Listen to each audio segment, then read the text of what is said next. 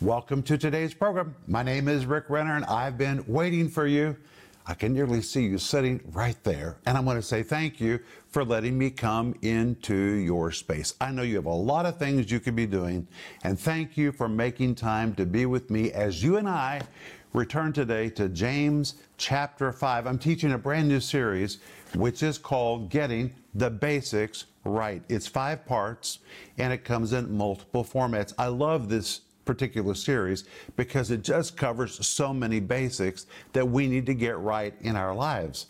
The subtitle says Biblical Guidelines for Money, Relationships, Prayer, and dealing with wayward believers, friends, or loved ones. It is just a marvelous series. I've devoured it as I've taught it, and I pray that you've enjoyed it. If you haven't seen the previous programs, either go back to the archive and see them or order the series. And as always, it comes with a study guide that is filled with everything that is in the programs. And the reason we do this is because we understand that when you read it while you hear it, or see it, it helps you to really reinforce the teaching down deep inside you. And we know you want to get the teaching of God's Word down deep inside you. But you can order these by going online or by giving us a call right now. And we're also offering you this week my book, which is called Signs You'll See Just Before Jesus comes. He is coming.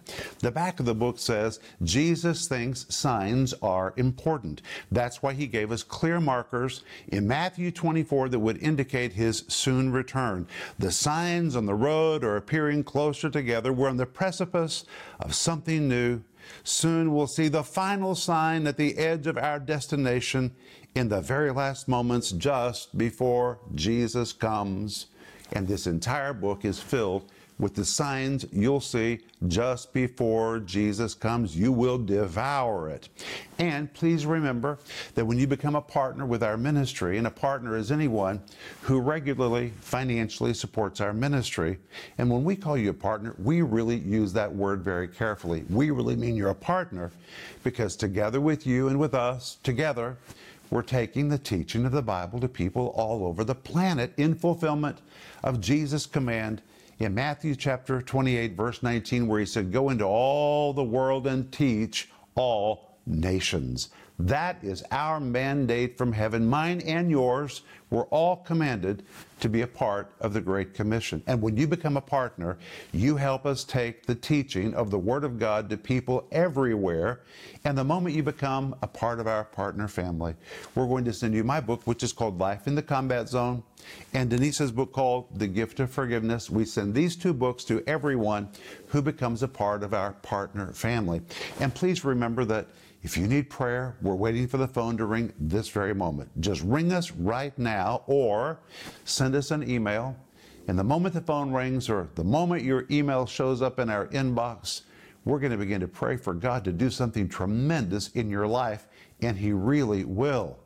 But I'll be back in just a moment. Stay tuned for a teaching you can trust, a message that will inspire, strengthen, and equip you with vital insights and understanding from the Word of God. Here is Rick. We've already seen in these programs that James is writing to a group of believers that are really suffering. Their problem is identified in James chapter 1 verse 1 where he describes his readers as those that have been scattered abroad which is a translation of the Greek word diaspora. The word diaspora describes a particular kind of planting of seed. There were two ways to plant seed. You could methodically plant one seed in a nice, neat, orderly row, one after another. That's not the word that James uses. He uses the word diaspora, which means scattered abroad. This is the second method of planting seed. When you put your hand into a satchel of seed and just grabbed a whole handful and then just randomly, with no rhyme or reason, just begin to scatter it all over the field. That is the word that is used in James chapter 1, verse 1.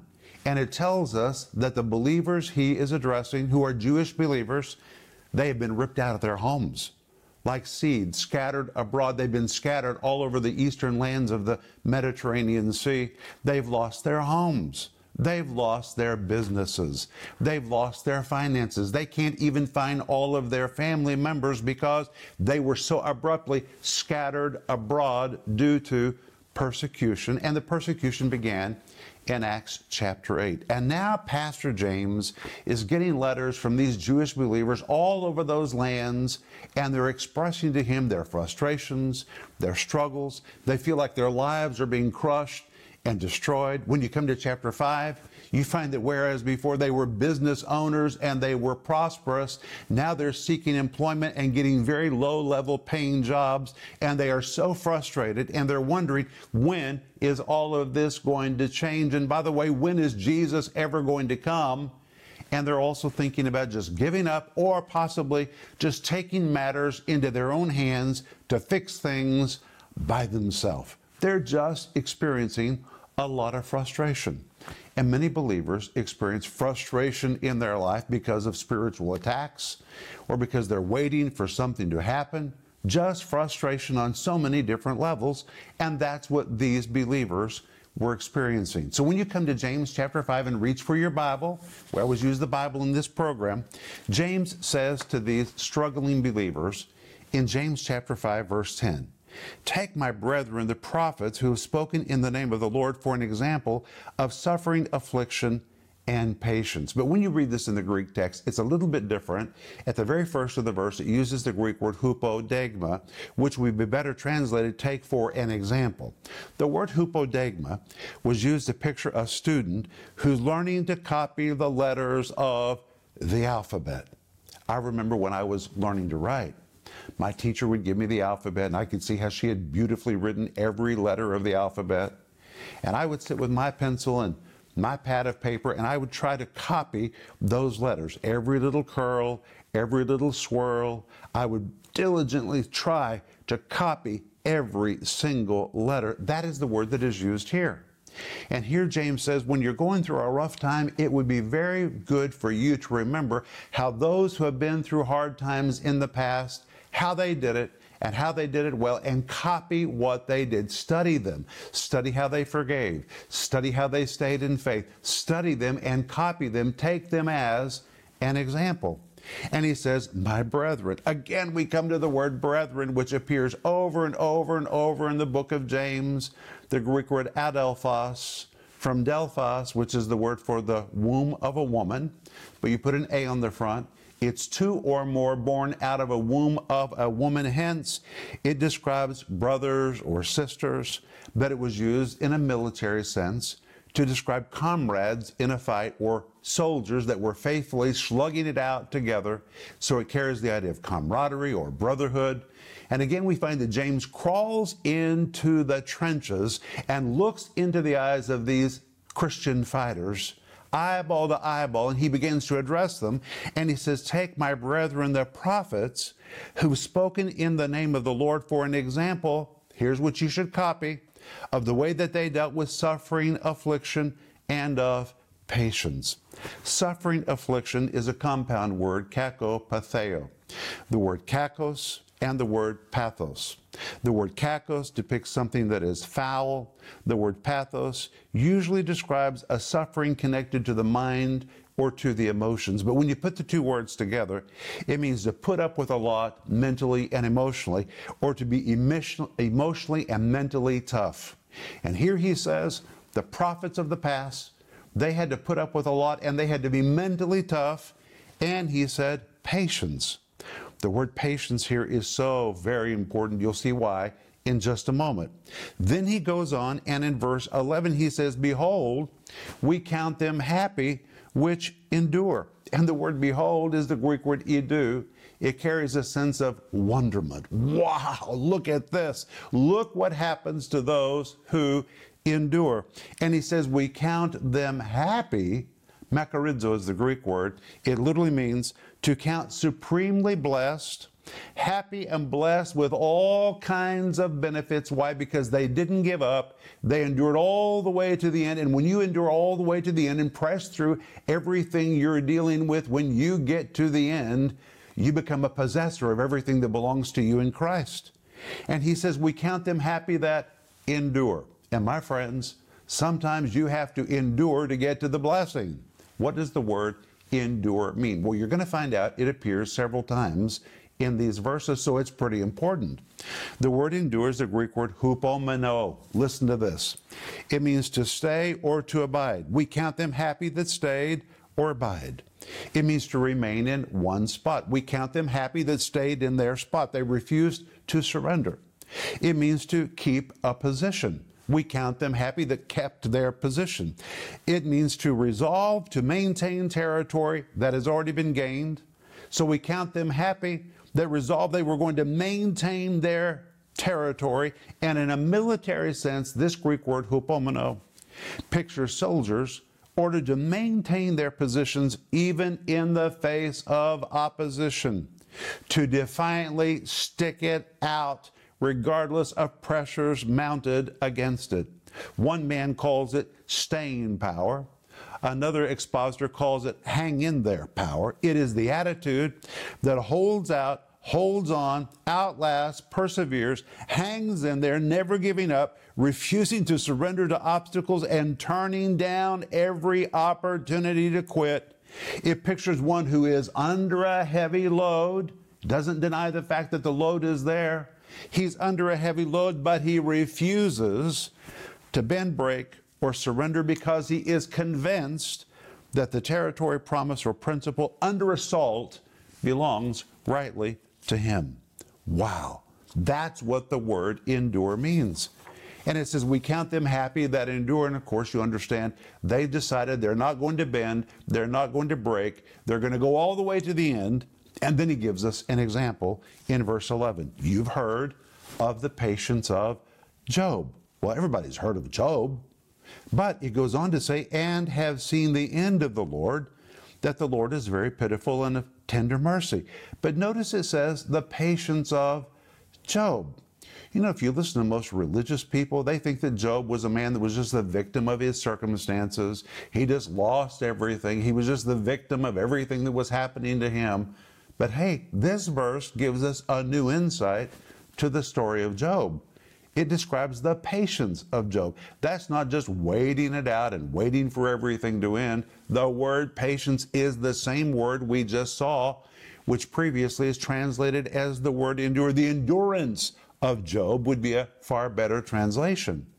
And because James repeats it immediately in the same verse, it must be important. So let's look at the meaning of this word patience, the Greek word hupomene, one more time. It means to stay or to abide, to remain in one spot, to keep a position, to resolve to maintain territory gained, in a military sense, it pictures soldiers ordered to maintain their positions even in the face of opposition, to defiantly stick it out regardless of pressures mounted against it. This adds such a new flavor to the story of Job because most people think Job was just a man that was a victim of his circumstances. But here, James uses the word patience, which means Job internally had made a decision. I know my spot. I know where I am. I know it belongs to me. I'm going to defiantly stick it out. He had the attitude that he would not surrender. And it goes on to mean the attitude that holds out, holds on, outlasts, perseveres, and hangs in there, never giving up, refusing to surrender to obstacles, and turning down every opportunity to quit. It pictures one under a heavy load, but refuses to bend, break, or surrender because he's convinced that the territory, promise, or principle under assault rightly belongs to him. And the very fact that James would use this word means Job was just not lingering and holding on. He was holding on, hanging in there, refusing to give up. And it goes on to say, and we have seen the end of the Lord. The word seen, the Greek word horeo, which means to see, to behold, to perceive, to comprehend by observation. How can you comprehend by observation the story of Job? By reading the book of Job. And it says the end of the Lord. The word end, the Greek word telos, the outcome, the conclusion, how it's all going to end, that the Lord is very pitiful and of tender mercy. The word that in Greek is the word hoti. It's pointing to something very important. Here's the conclusion the Lord is very pitiful. And here you have the most interesting word the Greek word polusplagnos. It's a compound of two words. The word polus describes something great in number or something that is plenteous. And the word splagnos, which interestingly is the Greek word for the intestines or the bowels, but it's where we get the word compassion. When you put the two words together, it means the Lord internally is deeply moved. He's plenteous in mercy. He deeply feels. There's no limitation to what he feels for his people, and he is of tender mercy the Greek word oiktirmos, which means when God sees his people in trouble, he doesn't abandon them. He has tender mercy. Oiktirmos describes a compassion that acts. God moves, God acts. And now James is reminding his readers and us if you're struggling, never forget God will be deeply moved for you and he will act on your behalf. Wow. Then he says in verse 12, But above all things, my brethren, swear not, neither by heaven, neither by the earth, neither by any other oath, but let your yea be yea and your nay be nay, lest you fall into condemnation. Why does he say this? Well, let's begin at the first of verse 12 where he says, But. And the word but in Greek is the word day. It is an exclamation mark. It means categorically, emphatically above all things. And then he says again, my brethren, above all things, in Greek says propanton, above all else, my brethren. Now, this word brethren is used again. He's crawling into the trenches. He's speaking to them face to face, brother to brother. And he says, swear not. And the word swear is a Greek word which means to swear to make an oath, or even better, it pictures a rash or threatening oath, or it pictures one who is swearing that he is going to take matters into his own hands. This person is tired of the injustice that he's feeling, tired of waiting for things to turn around, and the temptation is to say, you know what, I'm just going to take matters into my own hand. And James says, don't do it.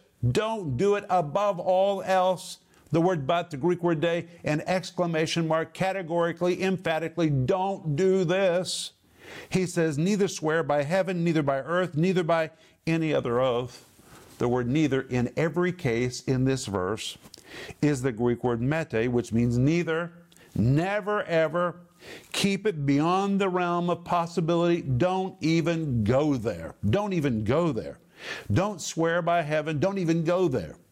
Don't swear by the earth. Don't even go there. Just keep it out of the realm of possibility. Neither swear by any other oath. Any other oath in Greek means by any other pledge, oath, or threatening statement.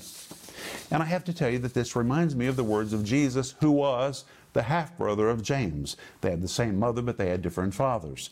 James' father was Joseph, Jesus' father was God. But in Matthew 5, verse 34, Jesus said, but I say unto you, swear not at all, neither by heaven, for it is God's throne, nor by the earth, for it is his footstool, neither by Jerusalem, for it is the city of the great king. Neither shalt thou swear by thy head, because thou canst not make one hair white or black. Verse 37 But let your communication be yea, yea, nay, nay, for whatsoever is more than these cometh of evil.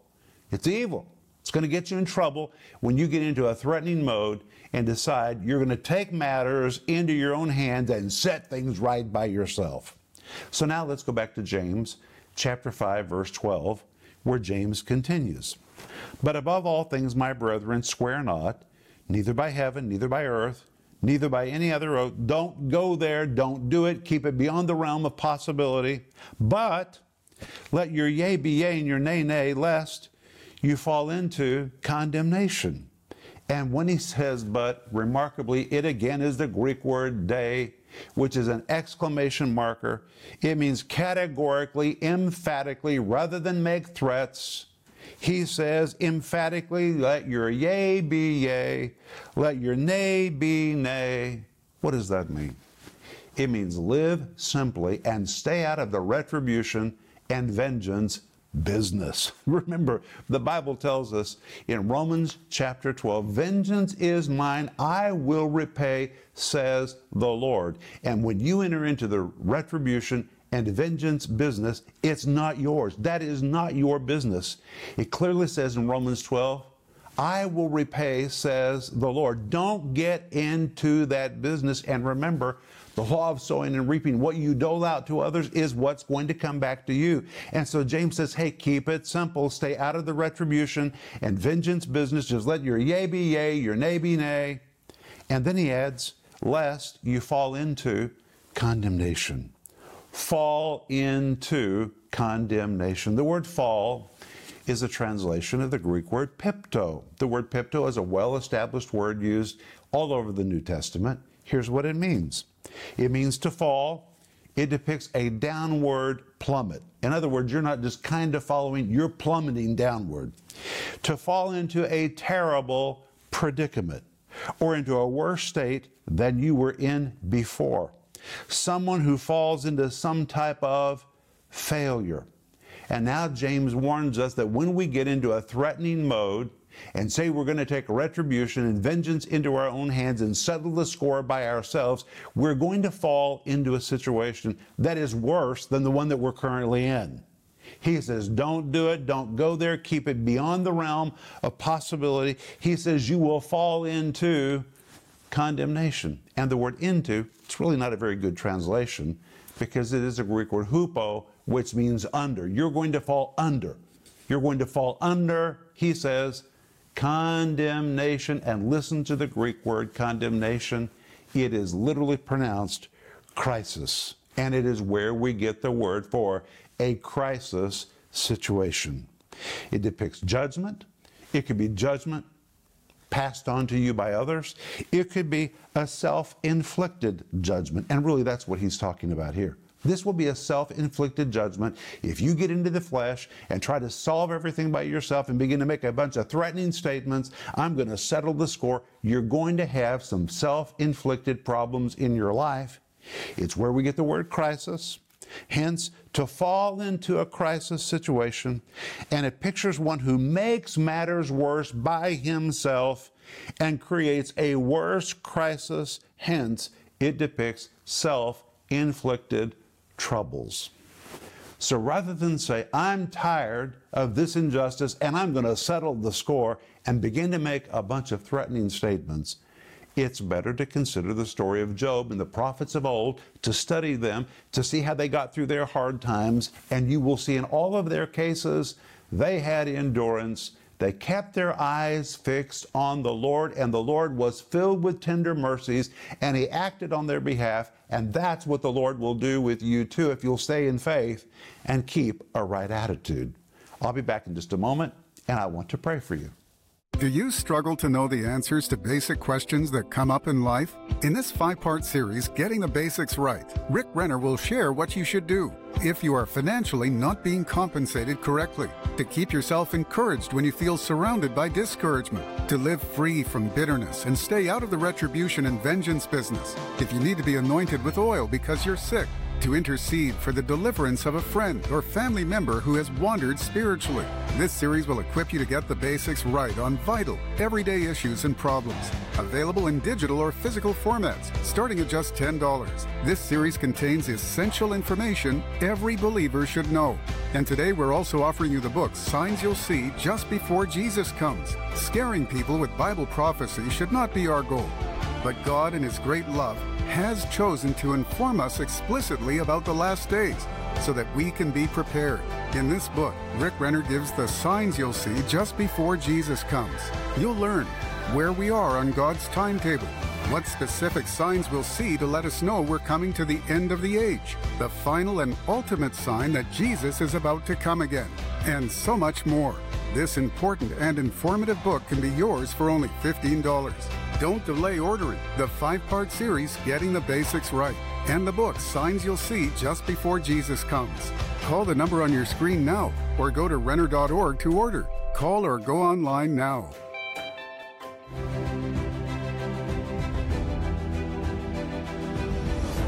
Hey, friends, this is Rick Renner, and right now I'm standing in what's going to be the future studio for our television ministry in Moscow, Russia. Who would have ever believed that we would be broadcasting the Word of God from Moscow to the ends of the earth, but that's exactly what's happening. Romans 10:18 says their words will go into all the world, their voice to the ends of the earth, and it's really happening. And my friends, we're constructing the studio. Look at it. The walls are starting to go up. And within just two weeks, this entire building will be standing with the roof, the doors, the windows, everything. And then the work begins on the interior. And I get so excited thinking that right where I'm standing is where I'm going to be seated looking into the camera to teach the Word of God to people all over the world who are crying out and who are saying, God, please send us someone with teaching that we can trust. I believe that's our assignment. Proverbs 10:21 says, "The lips of the righteous feed many," and I know our job is to feed many the word of God, and we do it because of the anointing and because of your help as partners. Thank you for being part of the giving team that's making this come to pass. And if you're not already a part of the giving team, please would you pray about joining us to help us make this dream become a reality? We're off to a good start, but we need to finish and we need as many people as possible to participate. So I welcome you to our giving team, and I thank you in advance for everything that you're going to do.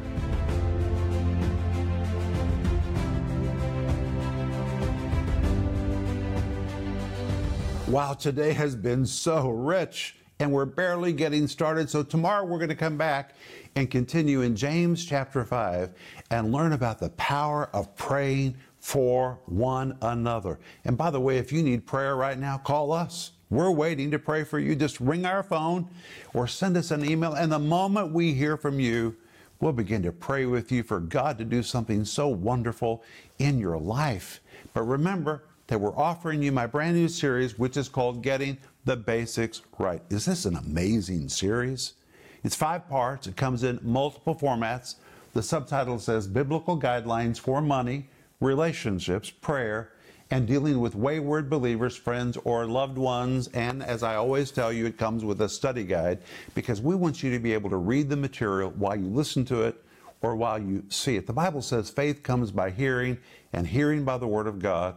The Greek actually says by hearing and hearing and hearing and hearing. When you hear it and hear it and read it and read it, you really get the teaching down deep inside you. So please order yours today by going online or by giving us a call. And we're also offering you this week my book called Signs You'll See Just Before Jesus Comes. People often say, Are we really close to the coming of Jesus? Well, if you know the signs that Jesus gave us, you'll understand we're pretty close to the coming of Jesus. And this book, Signs You'll See Just Before Jesus Comes, will thrill your heart and just ignite your faith to believe we are on the precipice of the coming of the Lord. But you can order this also by going online or by giving us a call. But Father, we thank you that those who endure to the end are the ones that are supremely blessed. Help us to grab hold of the power of the Holy Spirit and the Word of God and endure to the end and push through every obstacle. In Jesus' name, amen. I'll see you tomorrow. But remember Ecclesiastes 8 4, where the word of a king is, there really is power.